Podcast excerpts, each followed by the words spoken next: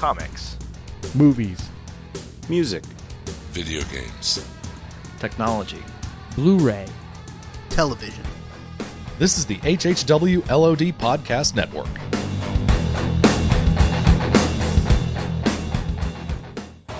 Erwick is gone, the canisters are gone, we've got nothing here. Damn it!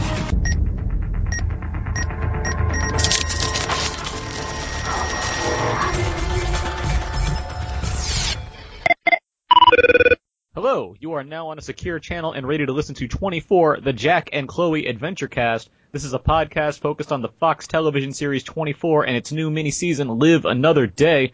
I am male clerk Aaron Neuwirth, writer for Why So Blue and host of the film podcast Out Now with Aaron and Abe. And with me is, also from Why So Blue and the Naptown nerd, Special Agent Brandon Peters. Hey yo. And from Cinemaxwell, its senior director, Maxwell Haddad. Tidings to all. The events of this podcast occur in real time. Okay, here we are. We're back again. This is the third episode, uh, or fourth, fourth, fourth. what episode is this? This is the fourth episode, the fourth episode of this yeah. season of Live Another Day. Uh, it is the sixth episode of our show. Something like that. yes, it, yes, it is the sixth episode of our show. It's that two night, prem- it's that uh, the two hour premiere that throws me off for it's, labeling it's, these it's episodes. aired, you know, the show has been on for three weeks, but this is the fourth episode. There we go. Best way to say it. And what is this episode about tonight? Uh, in the episode we'll be discussing, the terror threat escalates as Jack heads for the embassy with the CIA closing in on him. Margot asserts her, th- her authority with unthinkable force. Heller makes an impassioned speech to Parliament. Kate takes matters into her own hands. Yeah, that's uh that's all that happens in, in between two and three. We're still in the same kind of time frame here. We haven't hit that jump yet that we're kind of anticipating, but uh, we'll, we'll see where that goes. But with that said, um, general thoughts on this episode before we recap it? Best one yet.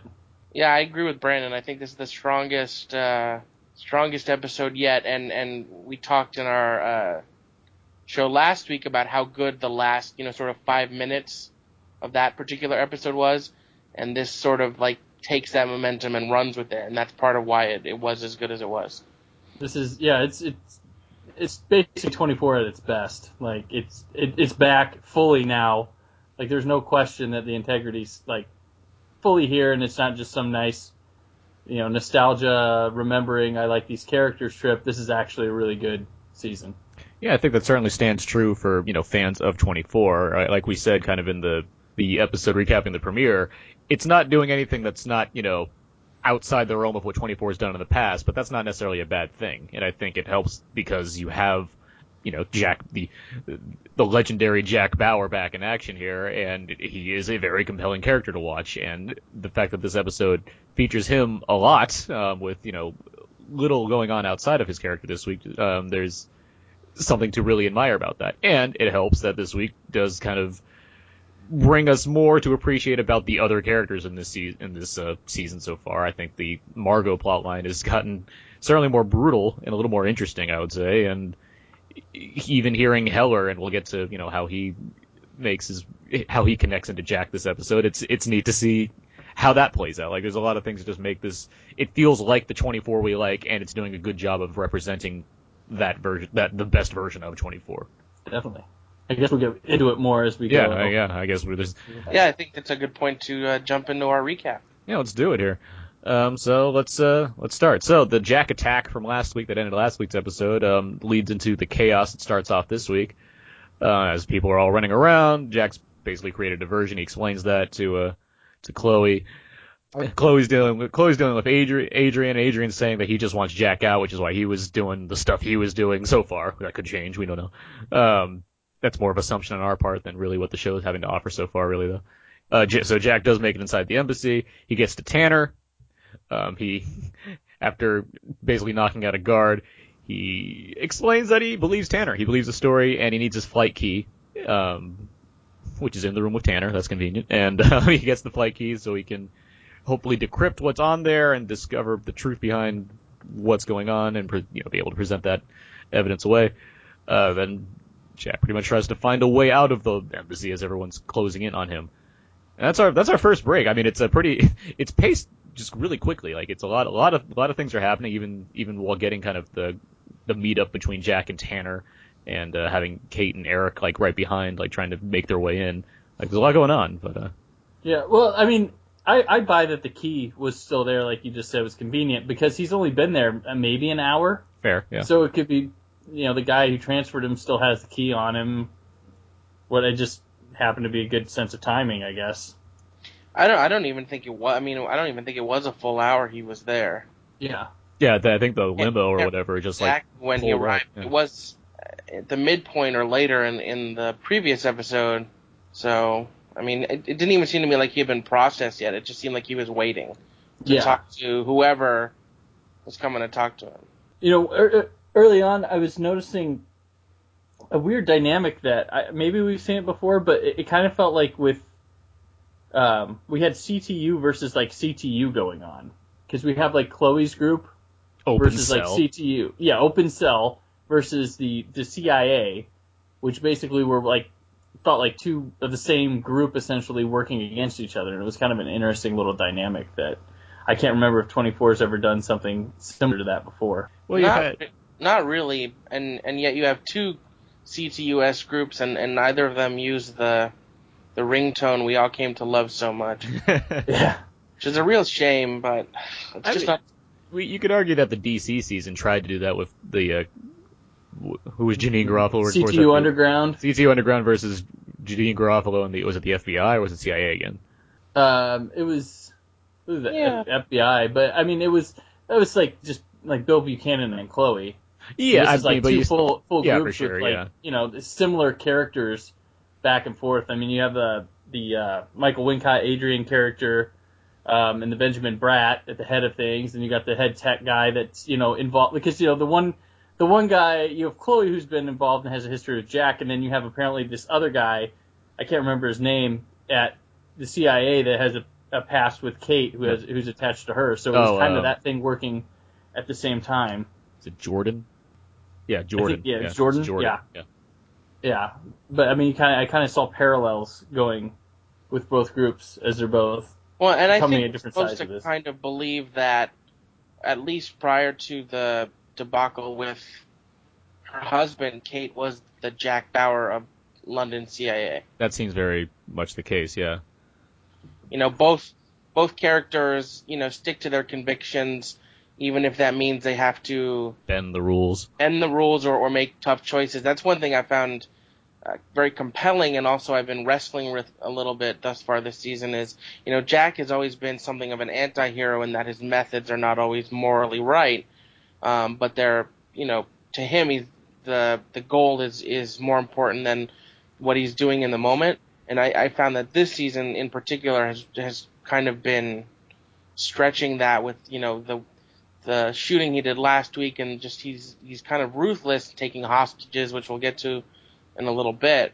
Um, you know, but with the fact that he's also now you know a wanted terrorist in the United States, it it makes it uh, a little just a little bit harder to root for Jack Bauer. You know, which as a viewer is a fun place to be because it's you know it makes for complexities.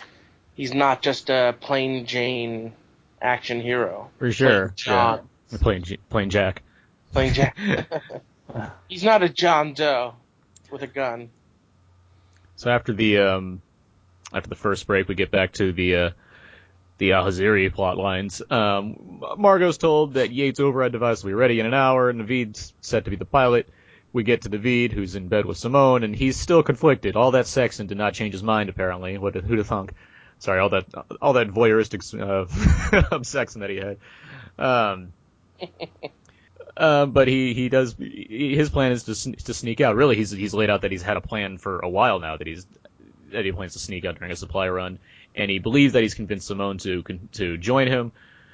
Uh, we'll we'll get back to that.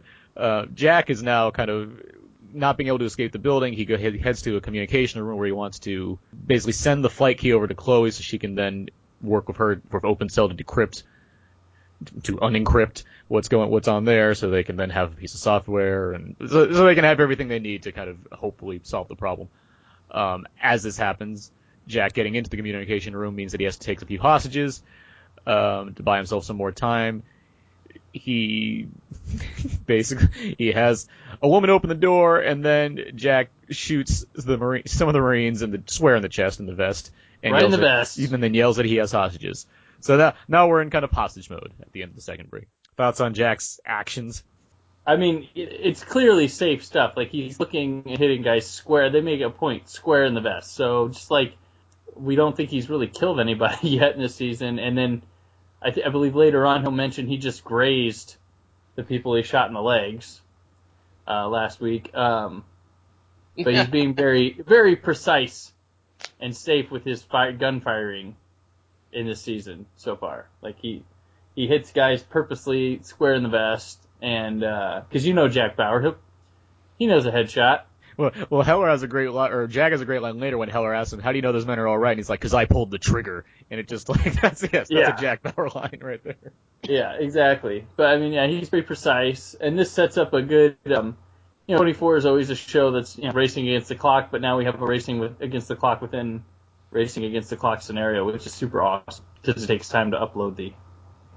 Yeah, it certainly gives us a. Uh, Yeah, I mean, if only they had a a, a, a computer with a dual core processor, man, why have to have such a standard computer in that room?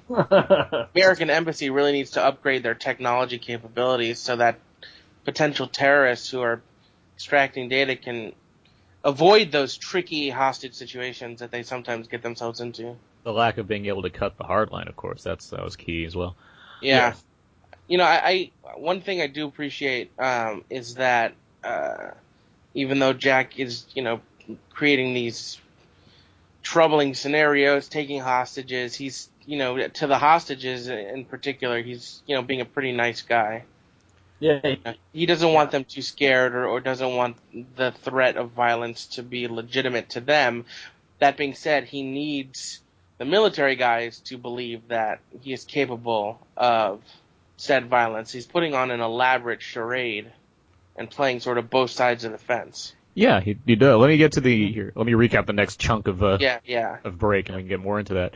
Um, we get back from the second break, and uh, we have some tea time with Margot, who's told she already knows, but but Simone comes to her and tells her what the, what what Navid plans to do, and sets into motion something there. We'll get back to that. We get to see we get to see the end of Heller's talk, which apparently was quite stirring and wonderfully well spoken, and how I predicted was very Martin Sheen West Wingy because he was able to calm everybody and say everything he needed to to set things straight for the time being. Navarro calls in to to uh, to Mark and uh, updates him on the status, which is not the best of news for Mark. Um, uh, Jack, that yeah, then Jack does talk t- talk tough to some of the hostages, or he talks tough about the hostages to the Marines, but he then ensures the hostages that they're he just needs to say these things. Um, we get some more of Tanner. Kate and Eric talk to him, and Kate believes him. He believes what he has to say. Uh, and then we get back to Mark, who then tells Audrey and, and President Heller about the presence of Jack Bauer, which leads to Heller saying he wants to talk to Jack. First of all, I was glad that they kept what we saw of Heller's speech short. hmm Um, it was just en- enough of a nugget to get the tenor and the tone of what he was saying, and not uh, any more of a, a time killer than necessary. So it's like a shrewd use of of editing and, and playing with time. And I love how you see S- Prime Minister Stephen Fry just sm- cheering, and and smiling and nodding. He's like so into his speech. Was, uh, you know, uh, I'm glad that the character overcame uh, any trepidations that Mark might have had about him. Did you not think we got a little bit like cheated, maybe just because the outlast episode ended on you know him being yelled at and him trying to I- gather himself, and then we cut to he's at the end of this amazing speech he apparently gave. But I don't. I mean, no, no, because you take a big challenge in making that perfect moment happen. That you know maybe it's not going to please everybody from audience perspective, but just knowing that he did it, that's fine with me. That's more I of a devil's advocate question on my part because I I agree. I do think it you know was effective for what it needed to do, and It- Will it was- William Devane is selling it. so. I- I It was was, like- uh, in like the first five to eight minutes. I was surprised, not concerned, but surprised that we hadn't gone back to Heller yet, since he did close out the episode But in this show where you can have multiple events occurring at the same time, it can be tricky to know in the next episode what you want to start with and what you want to come back to first. And I think in this regard, Jack's, uh, you know, break into the embassy and the what the fallout of that was far more. Um, Compelling. I don't want to say compelling necessarily because I w- was invested in Heller's ordeal on an emotional level, but it was just more immediate. Plot forwarding. Yeah, immediate. Yes. Yeah, I agree. Yeah. Um, whereas Heller's was more um, less immediate, I guess, and, and and thus I didn't feel cheated, you know. And I think it was I, I was not expecting Audrey to find out about Jack this quickly into the season. I That's was. what happens when we move it from 24 episodes to 12. Things Yeah, come to a head much. much faster. Yeah, I wasn't. Ex- I, I was. I wasn't expecting Mark to be the one to flatly lay out that that's what's happening. I think that's more of my surprise. I would- yeah, maybe you know he spends three episodes being so secret about it, and then and now he's like, well, you know, Bauer's here took hostages. Yeah. Was waiting till I had it all together. Yeah. Exactly. He's a slimy little little Yeah, he- man. He's not going to meet a good end. No, he is not. Tate Donovan is is excels at playing slimy guys. Yeah. Any more thoughts on Tanner? Since I believe this is the last time we check in with him in this episode. Uh, it's fine. Yeah, I know. I There's don't not know. much to go There's in. not much to go off of here. He's been very reactionary character to a lot of things, and Knowing- quiet 'cause he's yeah. Knowing how 24 works, I feel like two or three episodes into the future, Jack will like be right on the cusp of being able to legitimately prove that he's innocent, and then someone will shoot Tanner in the Yeah. head. Yeah. Fortunate. I I do. I do. I always have. In terms of kind of like the visceral viewer in me, I, I tend to enjoy when a character's like, I believe him, and then you can like support that person, but then get immediately frustrated when like Navarro's like, I don't know, or Eric just kind of stubbornly sits back like, oh, you bel what, what? Like it just kind But of been one of the like things 24 and now it's nine nine seasons has used Yeah. to create drama, and that's disbelief.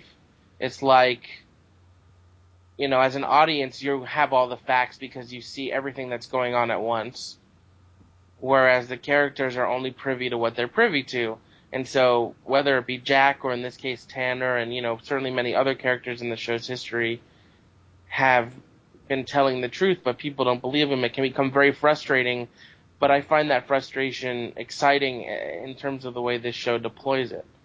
It's like Navarro thus far seems like kind of a moron to be in such a high position. exactly, yeah. But at the same time, you have to establish the context of the character and see where he's coming from. And you know, we just we pick up with Kate just on this day, but think about it. I mean, she was an excellent spy, but she didn't know that her husband was selling secrets to the Chinese. It's like that's a pretty major oversight. So from Navarro's perspective, it makes sense why he wouldn't be inclined to believe her, even if she's done yeoman's work today and has been the only one who's right.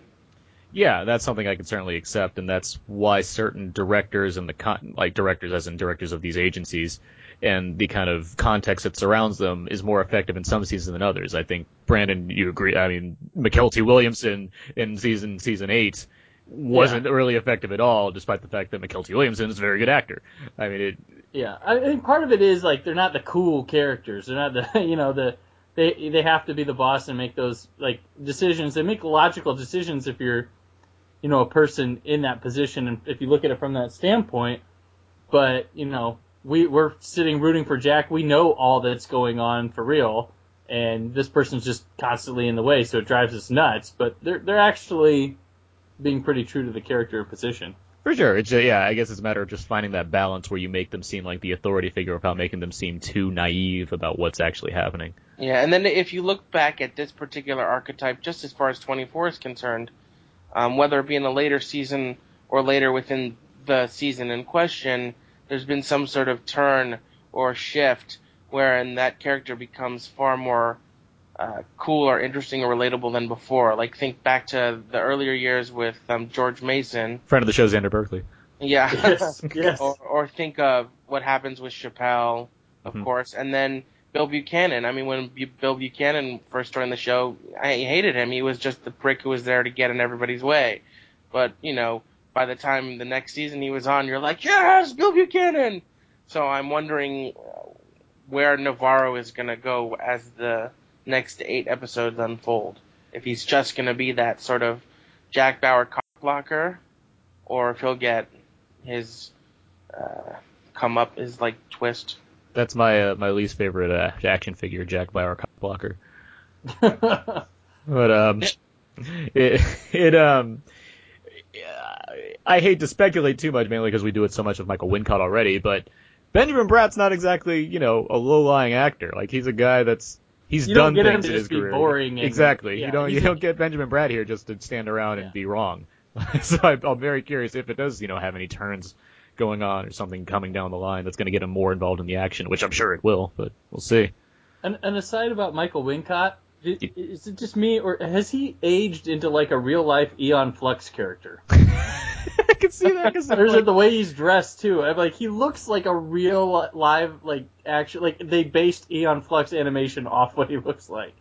I can see it because of the kind of the lines in his face, and it's not like and his lips, and it's it's, like it's not a it's not a you know I'm not we're not talking down on the actor's looks or anything. It's just more of like Yeah. I see where you're coming from, and I can probably I, I'll see if I can find something to put in the show notes, a char- like characters on Aeon Flux, but I see it because and mainly because I you know Michael Wincott, who for one thing just has seems older now. He just seems like physically old, like he looks physically older. Like I've seen him in other Yeah. things where he doesn't look as old, but it's mainly because he's probably just a normal guy on this show. But I mean, when I think Michael Wincott, I generally think of a you know kind of long-haired villainous character, and here I'm just seeing kind of plain computer guy. So it's like, well, this is different. very much so. Like I think the Crow. that's what, that's what I think when I think Michael Wincott. I would like the Crow and like Alien Resurrection. I liked him in that. Even though a lot of people don't like that movie, I liked him. Uh, That's a it's a terrible movie with terrific character actors Yes. and Winona Ryder. Let's move on to the next uh, chunk of things because a big thing happens at the beginning of the next uh, segment. Uh, Nav- Navid is confronted by Margot, and he explains how he doesn't want to go through with things, but Margot puts him in a different position. Rather than just you know killing him because that wouldn't help anybody, she obviously needs his talents. She decides to take her daughter and leverage her. Um, putting it lightly. Uh, she forces Navid to go through with the thing, with the piloting the drones action by basically taking Simone, having a big man hold her arm, and promptly using a hammer and chisel to knock off one of her fingers, threatening to do more. It's a horrific sight to behold. um, yeah, I, I mean, I watched Hannibal and this got me. I was like, oh my gosh. It's the kind of thing where I'm like, like first off, I was like, I hope it's not the hand we're taking here, because it wouldn't, it wouldn't surprise me. I was like, oh, it's just a finger. That's still terrible. I'm still like, like shuffling around in my couch, like, oh god, this is gonna Just happen. Just the way it came I would- off, just pop. I couldn't believe it went through with it because I was like, "That's your daughter! That's your daughter! She came out of you!" You're cutting off her finger. Margot Al Hazir is not messing around. no. No. Have like planned with your daughter to like fake it. Like, don't you have? Don't all arch nemesis and villains have like prosthetic hands lying around just for a moment like this? I was ha- I was like, there was an ounce of me waiting for that like drop to happen, where like she just pulled out the fake hand, and be like, oh good, but like that's so wishful thinking. But it's like, oh, So it already, and it, it had already been established that Simone was, you know, fairly good at uh, uh, camouflage and, and lying about who she is. let alone up front with you know the situation to Margot, like regardless of It, she it knew makes me knew. wonder what Margot would have done if Simone had not come to her first. come to her first. If she had tried to hide it and let Navid escape or didn't say anything. Oof. And I think it would have been more than just a finger she lost. Yeah. Well, moving on. moving on. OF Moving on from that, that that that classic family moment. Really heartwarming stuff, guys. Yeah, we get back to Kate, who's trying to deal with the military or the the Marines. Oh. She she asks if she can talk to Jack. She's not given position, so she calls Navarro. Navarro can't overrule them, but she tells him that Heller wants to reach out reach out to Jack. She'll be, she'll be on the line. So everyone's going to be listening on to this big phone call apparently. Uh, at this point, Jordan, um, who Brandon mentioned before, he he talk he he says some things that Navarro is like, you know what, Kate's been pretty right so far. Also, I kind of like her. Basically, that's what it sums up. And uh, but yeah, moving on from that, we get back to Heller, who is talking to Jack, and Jack lays it all out. Um, he explains his motivations, he explains what he's been doing, and he explains how he feels how, that he's been wrongly mistreated in his time between, you know, last being involved in, you know, America's problems. Jack makes his points. He argues for being heard out. Mark argues against Jack. Audrey's there, kind of like not freaking out, which is nice, and being more like, you know, Jack, he's he's pretty he's a pretty good guy, and Heller. Jack tells Heller that he's never lied to him before, and Heller seems to agree with that. But at the end of the, at the end of this break, Heller orders the Marines to go in and take him out, or not take him out, Which but take take I- him. In. I can understand where he came to real like he may have just decided that his own opinion was and his daughters they were just too close to the, to the person involved that they probably weren't completely rationally thinking which you know normally it's like oh no Heller what are you doing but you know you can kind of with all they've been through what's going on the best decision was for them from the character motivation was probably to take themselves out of the situation Right. You have to imagine that if it had been anyone else besides Jack Bauer in that room, first of all, Heller wouldn't have gotten involved, of course. Yeah. But secondly, the action, the protocol would be to take him out. You know, they even say, I think it's Mark who says it, that Jack Bauer's been labeled a terrorist. We don't negotiate with terrorists. Yeah, what helps is, I mean, yeah, obviously Jack Bauer's presence makes that, makes that a big difference. And Jack, uh, this is the kind of thing that it, it makes me happy for the 12 episodes, which, which we've already emphasized, but the, the fact that we're just basically getting a giant, like, info dump of Jack explaining everything that's happening, and there's no, like, time spent, like, between, there, if this was 24 episodes, we probably could have had a whole episode where, like, Mark, Audrey, and Heller are dealing with the fact that Jack's back, and we'd have some kind of we, thoughts from Audrey of like the situation and how she's been affected in her past by this, and Heller dealing with it too. Before we finally get to like the phone call that happens in the later episode. Here we're like right to the point, and we're not getting like a lot of Audrey dealing with this like oh Jack's back in my life, which we might later, but I don't know. But it's it, it cuts right to it. And Jack do, makes uh, he I mean he he lays out his points in a very clear cut Jack Bauer sort of way, and it's hard to like not believe what even though we already know what to be true. I mean it's it's hard not to be compelled by his situation and what he's presenting to him. Yeah. Yeah, I, I, I was surprised he was just flat out honest. There was just nothing held back. No, I I found the phone call between them pretty much perfect in execution, both on a performance level and writing. And uh, I particularly liked how Jack basically said, "I've been on the run because you never gave me an opportunity to explain my side Mhm. regarding the events that occurred at the end of day eight." And it's true. Um, you know, so it was a lot of uh, of you know long held feelings being discussed in a in a in a very quick, efficient phone call. You know, you can feel the rich history between the two characters, who also are currently at a you know a standstill and in a very tricky situation. Um, and it, it worked really well. One, I think one of the things I was most looking forward to about this season was knowing that Heller was going to be in it. Was seeing Jack and Heller interact once again because it had been a long time, and so I think it delivered. So let's get to just the last batch of stuff that happened here in this episode. Yeah. Chloe asks Adrian if he knows any way they can of help Jack convince the government he's telling the truth. He's no help, but he's he explains basically that she he's doing everything for her, not for Jack. Kate tries to convince Navarro that Jack might be telling the truth and that they could use, lose a great chance of stopping a terrorist attack. He says he can't help, so Kate decides to enter the room via an air vent on her own. Um, Convenient. convenient air vents, but I mean, air vents are air vents, right? Audrey and uh, Mark argue over what's happening with Jack. She thinks he has a personal agenda, and uh, certain Jack, while she's certain Jack is uh, telling the truth. The camera feeds are all cut, so Chloe can't help any longer. She thinks she he needs to surrender. Instead, Jack just needs to buy as much time as possible. I think at that point there's like there's only like five minutes left, and there's like five minutes left in the episode, so it's like all right, that worked out. Mm-hmm. Um, uh, the, the Marine spot that Kate's like heading into the room. Eric asks them to give her more time so she can speak with Jack, but they say no. This is an elaborate Call of Duty sequence playing out because there's a whole breach that's about to take place, and I was really hoping it'd be in slow motion, but that wouldn't make any sense for 24. Um, Kate tells Jack that she she gets in after Jack, you know, shoots. it's like stop, don't do anything. Uh, she tells Cat Jack that she believes him. She's unarmed. She gets inside. He tells her that he has less than five minutes, as I said, to on the upload. She offers to finish the upload if he surrenders, and Chloe thinks that Jack should listen in, listen to what she has to say. The door is blown out.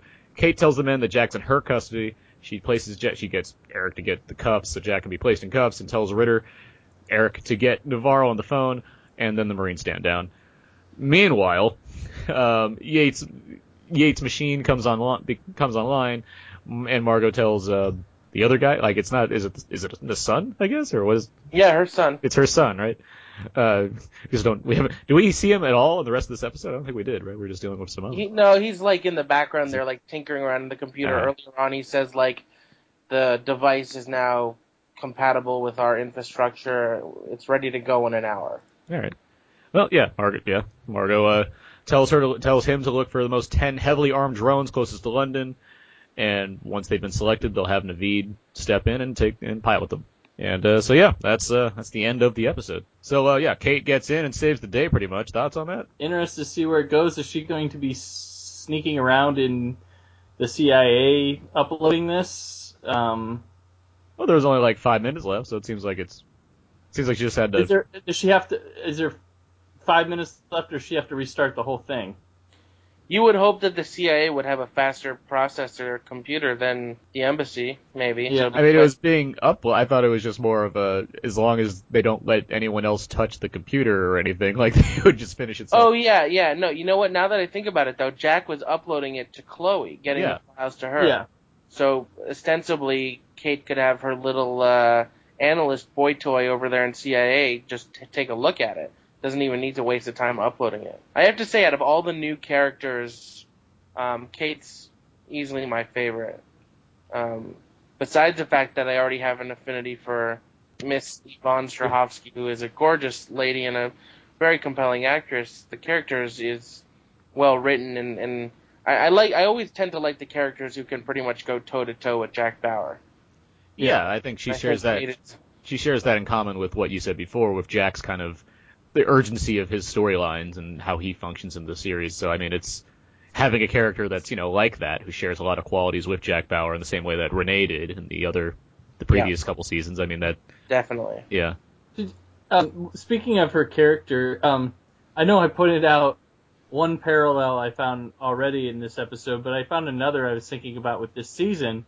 It's interesting that both Kate and Margot are characters whose husbands are not present in the show. They're they're both gone, and they've they've both been brought up quite a quite a bit um, with their history. And one is trying to move forward against what the, her husband was, and the other's like trying to fulfill one's destiny when they both, you know, were bad seeds type people. They were both villainous. But I find it interesting that we have two characters who have husbands, not, you know, something's happened to them off screen, they're gone, but we're, we're constantly reminded of them.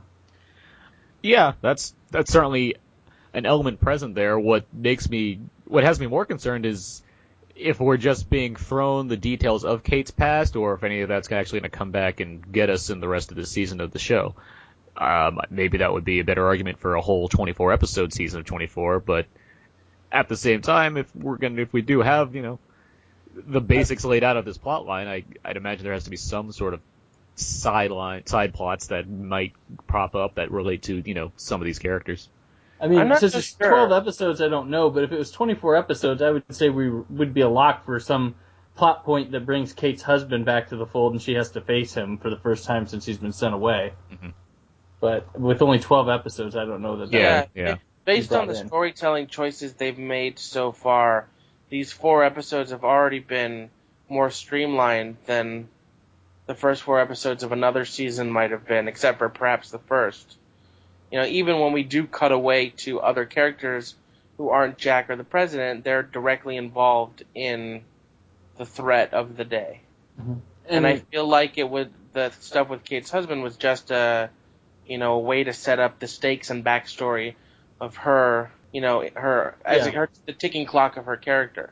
Yeah, and I'm I'm really I'm holding the hope that I think Margot may be our villain. Maybe we'll get like a, a right hand man introduced later on or something. But I, I really feel she's the force behind it, and they're just kind of maybe showing where technology has come, where she can just sit at home and be a terrorist from the computer. Yeah, I mean, it's it comes down to like the stakes that the show's presenting to us. Like, if we're having a character that's willing to cut off her own daughter's fingers, then what's like the how do you one up that? And I just don't see that happening for this season of the show. like, what Yeah, what's the what's very- the more malevolent force that could come in and ruin that? Well, It's unless on a Mar- very very personal level. yeah, everything this season is very personal. And uh, to speak to what Brandon was saying, I, I mentioned I think in our in our first recap show that the the plot line regarding the drones is very topical.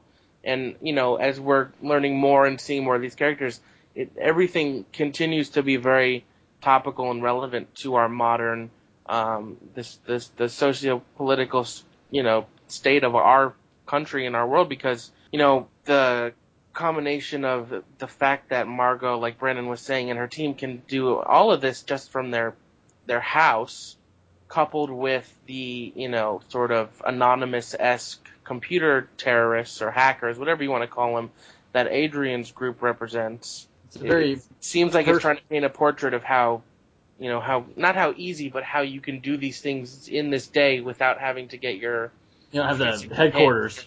Yeah. It's a you know personal personal story about using an impersonal device to kill somebody. Yes. Or at the end of the day, we could just have Stephen Fry turns out to be evil all along. Maybe that maybe that's the. Uh... it's just it goes really generic. just We have a we, we've done the president. Now the prime minister is the mastermind. Um, any other thoughts on this episode? I think we've already said that we all kind of believe it to be the best of this of this season so far. Which Best I- best of the season, and I, I don't know all timer, but it, it's definitely has the vibe of you know some of my favorite episodes of all time. For sure, it's certainly quick paced. Like something. I mean, that's 24 in a nutshell right there. It's quick paced. But this was an episode where it's like, oh man, we're already at the fourth commercial break. So Quick, we're already. quick pace with some shocking moments in it, and you know like some questionable you know judgment calls as well. It was like you know everything you love about 24 in one episode. Yeah, ones that verge on the line of frustrating and idiotic, where it still maintains the frustrating side as opposed to going mm-hmm. just, just too far out there. And you know you're nail biting in suspense while you know watching these characters on a time clock while watching the time saying oh my gosh we only got three minutes left in this episode Mhm. what's gonna happen Yeah, certainly nothing so far has felt silly or useless or too outlandish. It's felt pretty composed. And I do have to say that um, I, I think Kiefer, in particular, has just been really, really excellent at finding this balance between like the badass take no prisoners hero that Jack Bauer used to be with this new sort of undercurrent of feeling like the country that he spent so long protecting has turned against him. There's a certain melancholy on display that's a, a new layer to the many layers of Jack Bauer. i mean he's become essentially what tony was in season seven in a yeah, way disavowed, uh, disrespected. Despite, I mean, yeah, obviously Jack has c- accomplishments far greater than Tony Almeida's did, despite the fact that there are people that love Tony. I mean, Jack Bauer's he saved a few more I'm one than of Tony them. has. Yeah. That all being said, let's make a bet. Do we see Agent Aaron Pierce before the end of this season? Um, yeah, as far as Aaron Pierce, um, I mean, President needs security, right? Ask for the old pros to come back. eh? Or, more than that, what I would do, I mean, if I were writing the show, Aaron Pierce would be retired and Jack Bauer would call him and he just, you know, coincidentally happens to live in London and the two of them Yeah. team up, you know, to take on, they, they are going to storm Margot's compound, the two of them. We get some hints at Jack's buddy, by the way, too. Like we just learned that like Jack saved his life, which is why he's working with him. Which, uh, Yes. And then, uh, Mole Watch. yeah. Who is the mole this week? I already said Stephen Fry. That's my pick. Who, who are you guys going with? i'm gonna go with uh adrian Sticking with Adrian. All right. did I pick i didn't pick No, him you didn't pick week, Adrian. did Yeah, I? you didn't pick Adrian. No. I still gotta stand strong right at this juncture with no mole. No mole. Okay. Which I know kind of goes against what 24 does, but do we have time for a mole that's the thing Well, do we have episodes. time for a mole? Do we need and do we really need a mole? There's been no evidence so far. You know, I feel like as there could happen, but I feel like they, you know, there would have been a leak at this point already. But maybe the fact that there is no mole is just as big of a twist as who the mole would be. Yeah, we'll see. We'll see where it goes. Still got, we still got plenty of hours. Plenty of hours left in the season. And with that said, let's talk about what's going to happen the next hour. Ah, next week, an unlikely duo joins forces to forestall an impending attack. The terrorist reveals her demands. The president orders a military lockdown, but it may be too late. And um, side note, Mm-hmm. I have a couple friends at Fox. I was talking to them this uh, this week, and they said this is going to happen in real time. Oh, good. Okay. thanks. that was close. I was worried for a second there. Okay, well, th- thanks for that. And with that said, we are now nearing the end of our transmission for this week. Uh, feel free to email us, uh, jcadventurecast at gmail.com or follow us on Twitter and on Facebook. That's at jcadventurecast and facebook.com slash jcadventurecast. Um, you can also, we're on iTunes. We have our feed on iTunes now. If you're listening through that, great. If you're not, we can subscribe. It's on iTunes and we'd love to get, you know, reviews and ratings. It, you know, helps other people find this show since we, since Maxwell, Brandon and I do, you know, like doing the show, recapping 24 every week. It'd be nice to have more people listen in on the fun. And of course, you can find other this this show 24 Jack and Chloe Adventurecast is available on hhwlod.com. You can find find other shows on that site as well, including Out Now with Aaron and Abe, the film podcast that I host with my buddy Abe, as well as the Ichabod Crane Cast, the show that preceded this show, talking about Sleepy Hollow with the same guests, or same guests, same co-hosts, myself, Brandon and Maxwell, and um, which will return in the fall, and other shows about comics and TV and fun stuff like that. With that said, where can people find more of your guys' work, Brandon? Uh, uh, you can read my Blu-ray reviews at whysoblu.com. I also have a blog where I do a lot of film retrospectives. Um, currently doing the X-Men movies. Uh, that's Naptown Nerd, which is naptownnerd.blogspot.com, and I'm on Twitter at btpeters. Maxwell? Yeah, you can follow me on Twitter at twitter.com slash cinemaxwell or visit my site, cinemaxwell.com. You can also check out my various work at theyoungfolks.com, where if you already haven't heard me talk about 24 enough, I have my uh, weekly uh, written recaps of 24 Live Another Day. And speaking of the young folks, I do write for that site as well. I write TV recaps for Mad Men and The Americans, both of which end this week, actually. So I gotta write about something new, I guess, over there. Uh, whysoblu.com, I'm also found on there, and my own personal blog, thecodeiszeek.com. And you can find me on Twitter at AaronsPS4. So, with all that, until next time, here's a fun fact. Jack Bauer has the heart of a terrorist. He keeps it in a jar on his desk. Thank you.